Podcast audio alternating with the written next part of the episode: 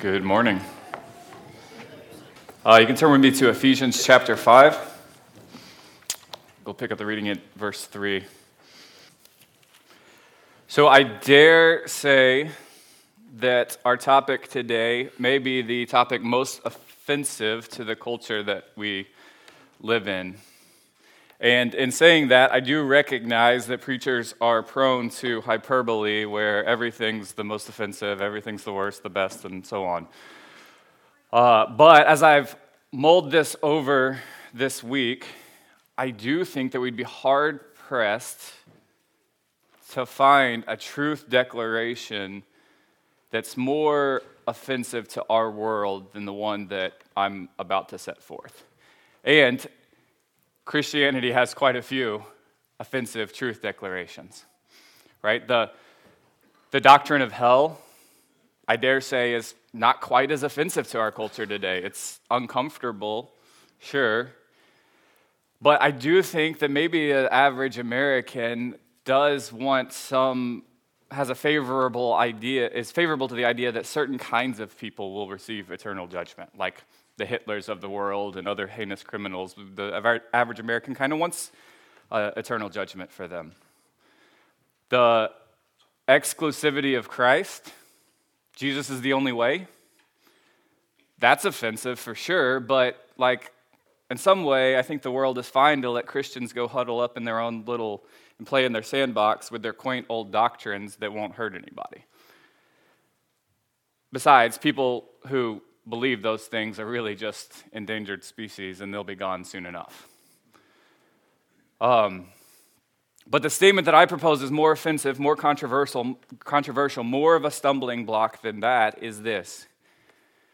God intends all sexual activity to be between a man and a woman within the covenant bond of marriage, and any activity outside of that is immoral.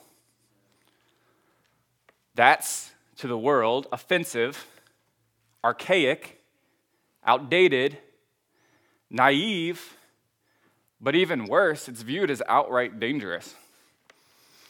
As one academic wrote as far back as nineteen ninety-eight, he says this: in a religion at enmity with sexuality, such as Christianity, the satisfaction of sexual desires is considered bad and sinful. The permanent production of anxiety and a guilty conscience are the result of it. Of course, we'd contend that Christianity is not at enmity with sexuality, and the satisfaction of those desires is not uniformly bad and sinful, only the improper satisfaction of those desires. But the point is that the Christian sexual ethic is viewed by the world as dangerous and repressive. And this was in nineteen ninety-eight, right? No doubt many in the world would add far more vitriol and exclamation points to the same today. Our cultural morality has decayed very quickly in this area. But we must also acknowledge that this is not just an issue for like cultural elites, and it's not, it's not even just among those who happily profess their unbelief. Even among professing Christians, the high call of biblical faithfulness in this area is difficult.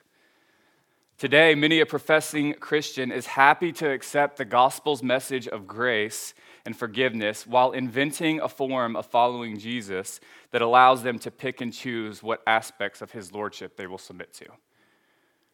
In effect, they say, I'll take the gospel, I'll take your forgiveness, I'll take the grace, but I'll continue to be my own Lord and master, and I'll decide what following Jesus looks like for me. But Jesus is either Lord or he's not. And you've either been made new or you haven't. You've either turned from the old and are pursuing the new or you haven't. You can't cling to the old while calling yourself made new. The Bible simply doesn't leave that option open for you.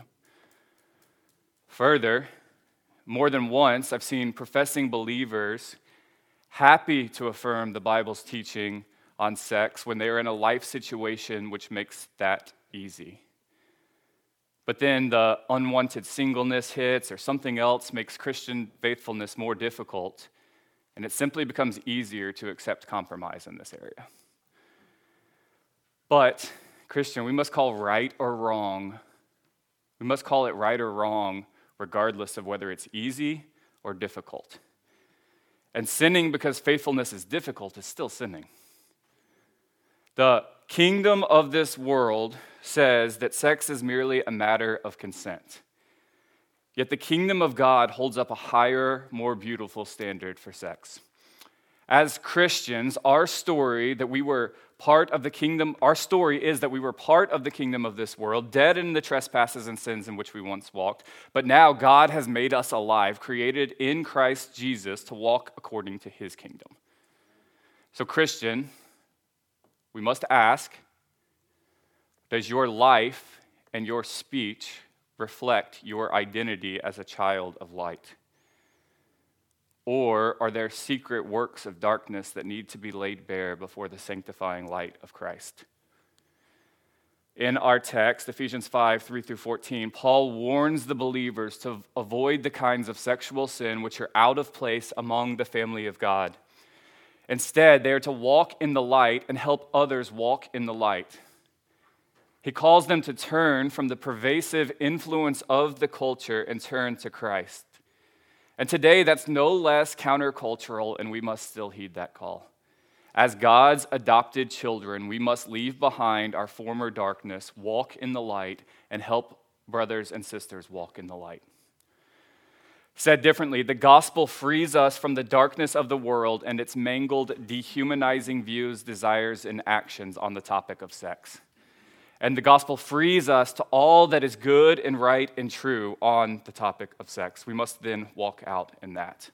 Now, before I turn to the text, I offer two caveats.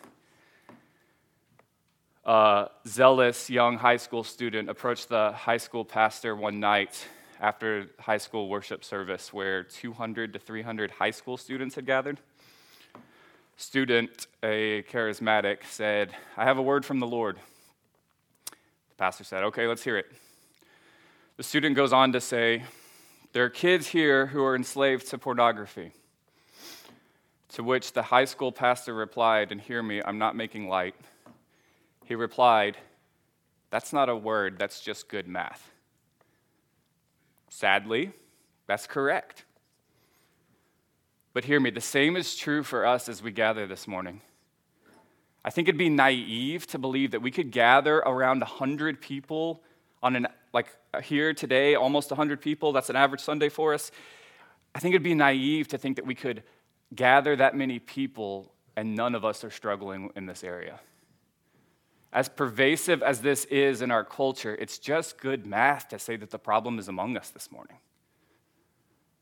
And the topic and the Sunday morning context doesn't permit me to speak with the same candor as the, the same candor uh, this morning as when I spoke about lying or stealing last week. But wisdom ris- wisdom requires that I restrain from pointing to where you may be tempted. But let us pray that the Spirit of God would use the Word of God this morning to reveal to us any areas where we need to repent. Search your heart this morning, church. As John Owen has said, you must be killing sin or it will be killing you. There's no crack in your character that the enemy doesn't want to see opened up into a full-blown canyon. All of David's sins with Bathsheba began with just a lustful look. And so I implore us this morning, don't sit back, detached, ready to throw stones at the culture. Rather, let us look inward with a spirit-wrought introspection, asking the Lord to cleanse us. And then secondly, and more sensitively, statistically discussing the topic of sexual sin this morning is harder for some of among us. Studies show that as many as one in four have been grievously, undeservedly sinned against. And while I am concerned that even mentioning it this morning may cause some of you more pain, I'm more concerned with pretending that the problem of abuse doesn't exist in our world would cause you even more. So in a world gone mad, we need to acknowledge that some of our brothers and sisters silently carry wounds from sins tragically inflicted on them. And if that's you this morning, then let me say this and leave the subject behind. Abuse is an affront to God's image in you. It's not your fault, and the heart of God burns with righteous anger at what has been done to you. We wouldn't callously demand that you disclose that if you're not ready to, or if the Lord's already worked to heal you. But if you ever need the church's help, then know that we will do our best to walk with you towards healing and get you whatever resources you need. So I'll say nothing more of abuse today, and I pray that the Spirit gives you much grace, as I would understand this topic to be painful for you. Let's read Ephesians five, three through fourteen.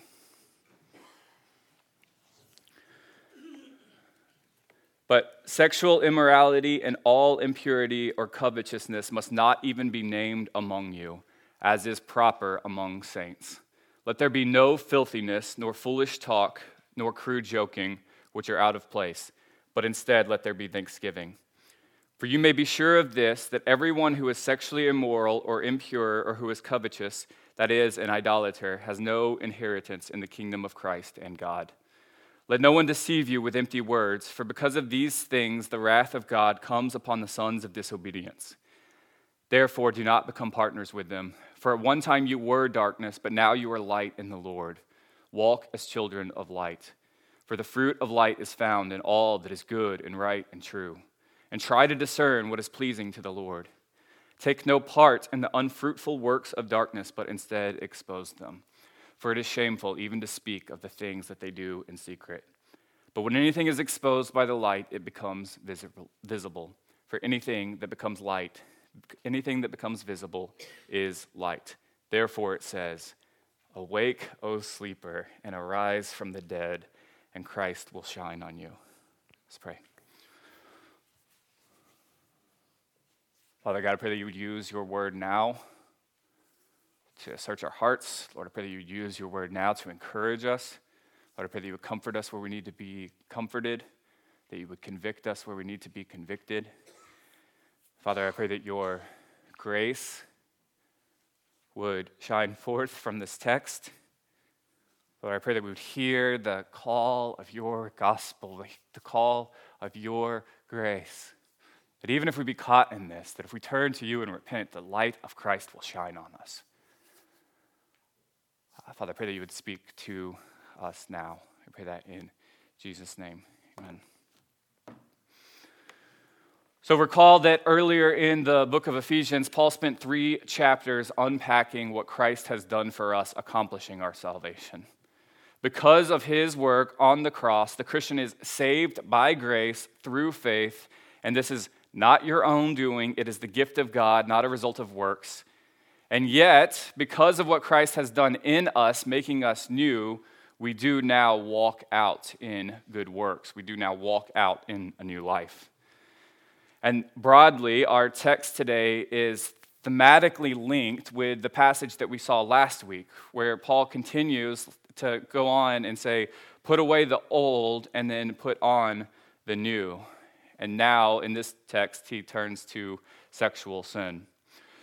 First, I'll give you my outline. First, in five, three through seven, Paul details walking in the dark.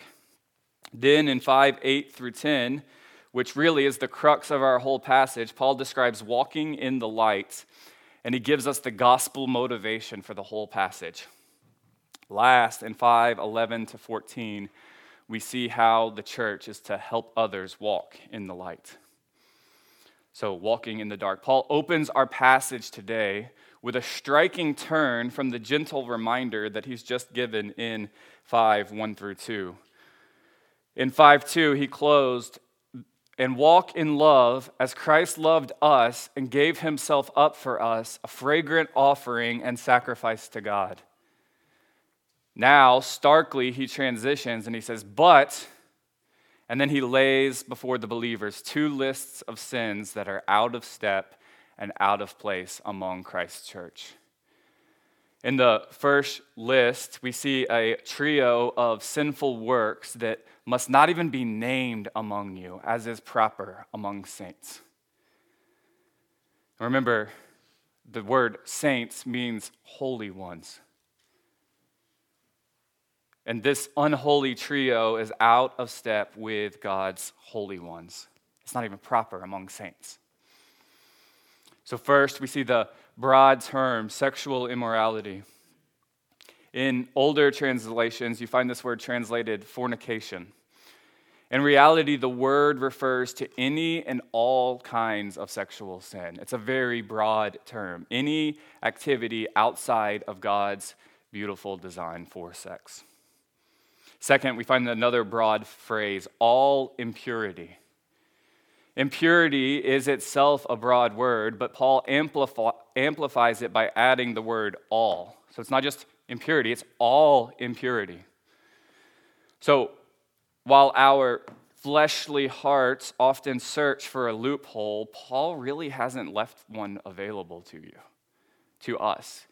He uses these broad, encompassing terms to lay forth the sinful works which are not to be named among God's holy ones. Third, Paul lists covetousness, or as some translations say, greed. Here, while clearly the Bible conform, condemns all forms of covetousness, I think it's best to understand Paul here as referring particularly to the sexual coveting, as in the kind named in the tenth commandment where, where we read, "You shall not covet your neighbor's wife." God's holy ones should be content with the spouse he has or has not provided, and they should not pine for another outside of God's design. These sinful works are not to be found among saints. And so Paul here forbids sexual, sexual immorality, all impurity, and covetousness. And I think we do well to remember Jesus' own standard for sexual sin and Jesus' prescription for dealing with that in our lives. Jesus from Matthew five twenty-seven says this. He said, "You've heard that it was said, 'You shall not commit adultery.' But I say to you that everyone who looks at a woman with lustful intent has already committed adultery with her in his heart." And here's the prescription. "If your right eye causes you to sin, tear it out and throw it away. For it is better that you lose one of your members than your whole body be thrown into hell. And if your right hand causes you to sin, cut it off and throw it away. For it is better that you lose one of your members than your whole body go into hell." Jesus tells us that sin isn't just outward, it's also the inward that is sinful. And he tells us that we should spare no expense rooting out sin in our lives. Now, this is that part of the sermon where I would normally seek to point to specific ways in which you might be tempted. And yet, I think wisdom requires that we be, be discreet. So we can and trust the Holy Spirit to reveal those areas to you. Where are you tempted to immorality? Where are you tempted to impurity? Where are you tempted toward coveting what is not yours? Again, I would remind you that the enemy would take the crack in your life and make it a canyon. We wouldn't tolerate a little bit of cancer in our body, because we know it only grow. Neither should we ever tolerate a little bit of sin, pretending that it'll just stay that way. Every man or woman that later had to look in their children's eyes and break the news, "Daddy is moving out," first looked themselves in the mirror and said, "It's no big deal." So church, spare no expense in fighting sin. Let your freedoms and privacy be limited if so needed. Cut out from your life that which another may be strong enough to handle, but that you yourself are not strong enough for. And students and young people in particular, let me warn you this morning. Don't start down a road that you know is wrong. You may think it easy to turn back, but take it from us who have been there, it's not as easy as you think. Once you start down that road, it only gets more difficult. As others have noted, the strongest man in the Bible, the man after God's own heart, and the wisest man in the Bible all fell to sexual sin. None of us are stronger than Samson. None of us are more godly than David. And none of us more wise than Solomon, and therefore we shouldn't deceive ourselves toying around with sexual sin. Paul then goes on and he turns to a trio of sinful words, which he says are out of place, not fitting, out of step. And perhaps some of us may find this to be the point where we are convicted. While we are, we think, far from acting out sinfully, still it's easier for our mouths to get caught up in filthiness, foolish talk, or crude joking. Yet God's holy ones must avoid unholy speech. Again, Paul uses broad terms, leaving no loopholes. The word filthiness connotes ugliness as opposed to beauty. It's taking the beautiful and making it profane. It speaks to that which is disordered and unnatural. And I think we know filthiness when we hear it. Second, he names foolish talk, which speaks to the kind of banter or chatter that might characterize the drunken banquets common around Ephesus. Today, it's the kind of the same kind of chatter that we might find like excused as that's just locker room talk, or we might find it in certain work environments and so on. And third, he lists crude joking, or as one scholar translates it, base jesting. It's a kind of sexually charged joking. And again, we know crude joking when we hear it. These kinds of sinful words that are out of place among God's family. And so Paul warns, in effect, watch your mouth. Interesting, and I think you could do well to meditate further on this than I have time to flesh out for us this morning. It's interesting that Paul interjects, instead let there be thanksgiving. How is thanksgiving the contrast to this kind of unholy speech? Paul is pointing to the reality that a heart flowing with gratitude to God will overflow with holy speech. Because as Jesus says, out of the abundance of the heart, the mouth speaks. I think we do well to meditate further on, instead, let there be thanksgiving. The family of God must avoid sinful works and sinful words. And so already, some may be thinking, is it really that serious? Like, come on, man, what's the big deal?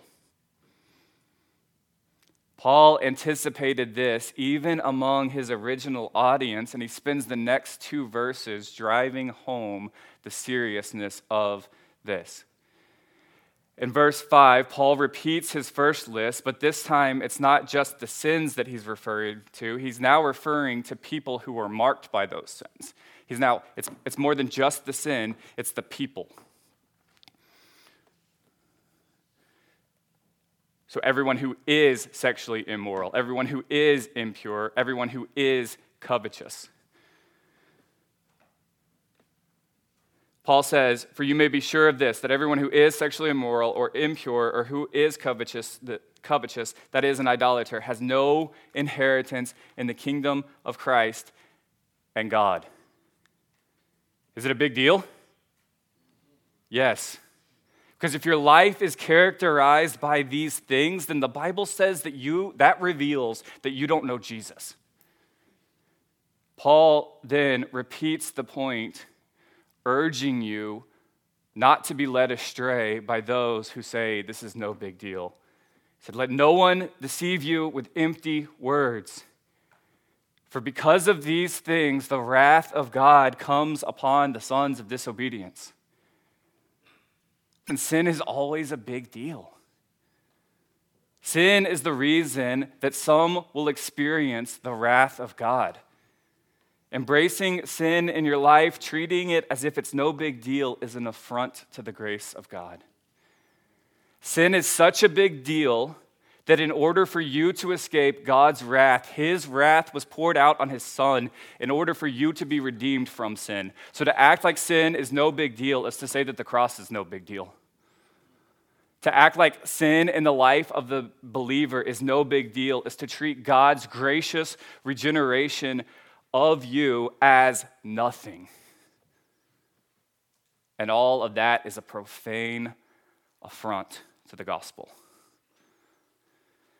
Paul says, in effect, you have an inheritance. Don't live like those who have no inheritance. He says, you have escaped God's wrath. Don't live like those who are still under it. Sin is a big deal. It's why Jesus died, so that you could be rescued out of it and walk in a new way. So we don't now live as if that is nothing. Instead, we seek to leave the darkness behind and walk out in the light that Christ has purchased for us. Walking in the light, verse eight. Paul says, for at one time you were darkness, but now you are light in the Lord. Walk as children of light. Note here how Paul is repeating the same formula that he used twice previously in chapter two, where he unpacked our salvation. He said, at one time you were, but now you are. In two, one through ten, Paul applied this to us personally, remember. And you were dead in the trespasses and sins in which you once walked. But God, being rich in mercy, because of the great love with which he loved us, even when we were dead in our trespasses, made us alive together with Christ. You were, but now you are. Likewise, in two, eleven through twenty-two, you were separated, alienated, strangers, having no hope, and without God in the world. But now in Christ Jesus, you who were once far off have been brought near by the blood of Christ. In him, you also are being built together into a dwelling place for God by the Spirit. You were, now you are. And so here, Paul reminds us again, you were by identity darkness, but now you are by identity through and through light in the Lord. Therefore, therefore, walk as children of light. Live out of your new identity. Don't fall back into the identity that you've left behind. Likewise, Paul reminds us that we have been adopted into his family. We are his children, and as his family, we must reflect his character. We are the body of Christ. Of course, this kind of unholiness is out of place in the body of Christ.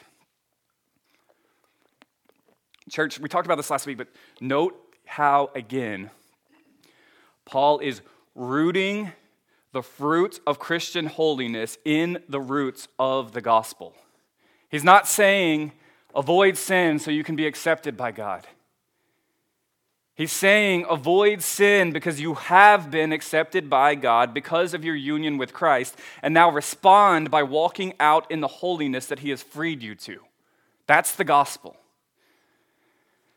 And we must labor to preach with our lives the same gospel that we preach with our lips. Even in the area of sexual sin and sexually charged speech, we must proclaim a gospel with our lives that says Jesus changes us. Our lives must increasingly reflect what our lips so want to shout. The cross of Christ changes people. Dead men come alive. Slavery to sin is broken. Darkness is left behind and we can run into the light. But listen, if you don't actually leave sin behind, then your life proclaims another gospel that, Jesus, that says Jesus has no power over sin. And that has no place among God's people. The church must embody the gospel that we preach. Paul goes on and says that the fruit of our salvation should produce in us goodness, righteousness, and truth, that then helps us to discern how to live a life pleasing to the Lord. When it comes to sinful works and sinful words, when it comes to the area of sexual sin and sexually charged speech, I think we know exactly what it is. I think goodness, righteousness, and truth in us point it out clearly so that we can discern it. And so it's not locating it that's the problem. Instead, we need to be reminded that it is, in fact, a big deal. We need to be reminded that pleasing God in this area is important. And even if we have crossed boundaries so many times that we don't even remember where they are, even if we've grown so desensitized by coarse joking or any of these other things, we need to commit today to fight all unholiness in our lives. We need to commit today to leaving behind the works of darkness, even in areas that can be costly and difficult. Likewise, as his adopted children of the light, we need to commit to helping one another walk in the light. five eleven Paul repeats the call to avoid sinful behavior. He says, take no part in the unfruitful works of darkness. And then he expands on it, but instead expose them. There are, Paul says, scandalous things that go on in secret that should not be. And the, and the believer has a responsibility to call those things out and expose them to the light in a restorative and gracious way. Now listen, here I believe that Paul is referring to calling out this kind of unholy behavior within the family of God. For one, Paul's emphasis throughout this text has been the incongruity with sexual sin among the body of Christ. He says it must not even be named among you, as is proper among saints. He says it's out of place. It's not reflective of those who have an inheritance in the kingdom of Christ. And in five seven, the church should have no partnership with this. Second, and I think this is key to get, the word here used for exposing, the word used for expose, the works of darkness, is the same word that we find used elsewhere in connection with the church. So, Matthew eighteen, Jesus says, if your brother sins against you, go and tell him his fault between you and him alone. There, the word tell him his fault is the same word used here in Ephesians for expose. Likewise, Paul uses the word in First Timothy five twenty, where it's translated rebuke.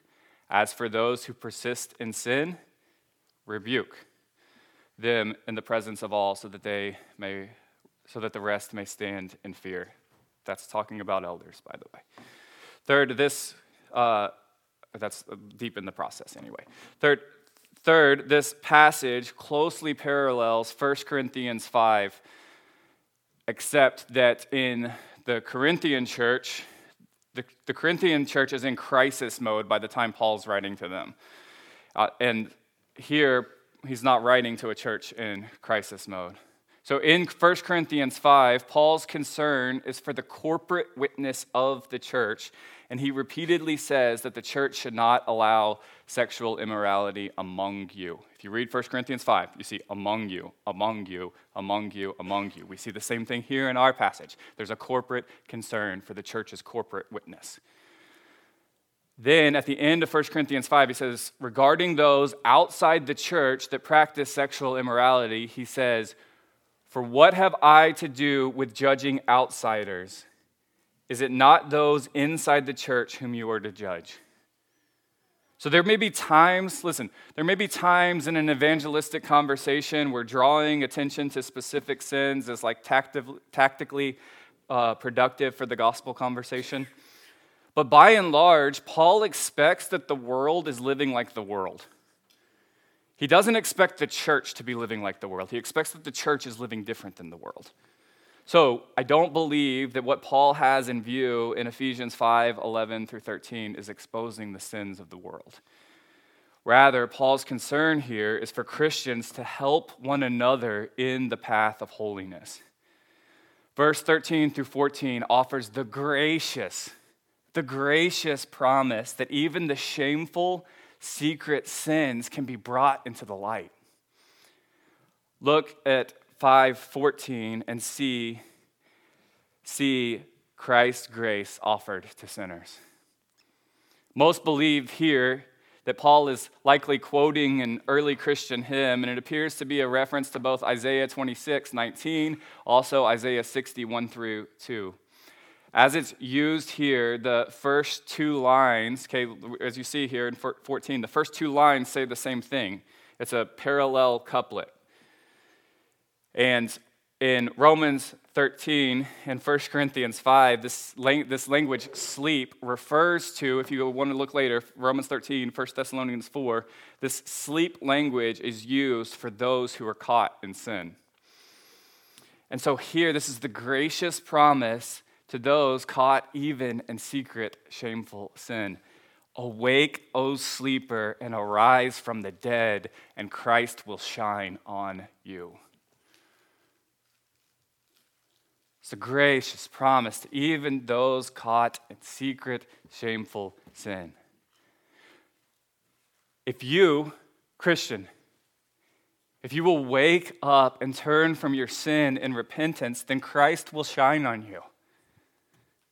It's a reminder of the gospel that your sin is no obstacle for your Savior. Even that sin which you commit as a saint, you bring it to the light, you confess it, and Christ will do a work of grace in you, giving you victory over it. That's amazing. Think on it. This is true for all kinds of sin. Paul here is dealing with sexual sin, but it's no less true for any other kind of sin in our life. We have so richly had his grace lavished on us. But even in spite of this lavish grace, we all find times in our lives where we respond to the gracious new life by falling back into the old ways. That's wicked. To be recipients of such a merciful rescue and yet walk out in darkness. And we may think that he sits above wagging his finger saying, "After all I've given you?" But no, the call is to wake from your slumber. Rise from your dead ways and let the light of Christ shine on you again, continuing to root out sin from your life. On your own, you will make no progress. But by Christ in you, you can have victory. Jesus shines his light into darkness, and Jesus makes dead men alive. Church, what mercy. What grace. But hear me this morning. Don't fight your sin alone. Christ's light shines through Christ's means. One of his means is the body of Christ that can walk with you in a gracious, restorative way, bringing accountability and bringing the grace of the gospel to you over and over again. Don't think that you will fight this fight outside of Christ's design. You're not wiser than him. Christ's light comes through his body, the church.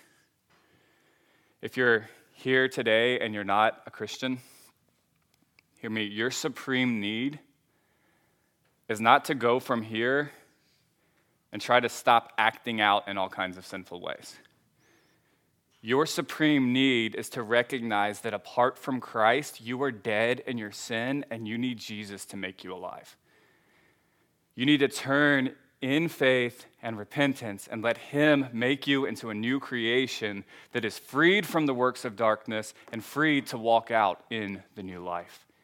Until then, you have no hope, no inheritance. You pay the penalty yourself for your rebellion, and you are not set free from sin to walk out in this. And if you're here today and you are a Christian, then you need to be reminded that the gospel that saves you necessarily changes you. You've been rescued from darkness, and so now you must walk in the light. You were dead, but now in Christ you are alive. So walk out in the freedom from sin that Christ has bought for you. Put your former darkness behind you and walk out in the light. Run to him with any sin that you've been convicted of this morning, and let the light of Christ shine on you. And then do the same for your brothers and sisters in the church family. Remind them of the grace that has changed us and continues to change us. Encourage them, spur them on towards greater Christ-likeness. Let us be a family that represents our Father well. Let's pray.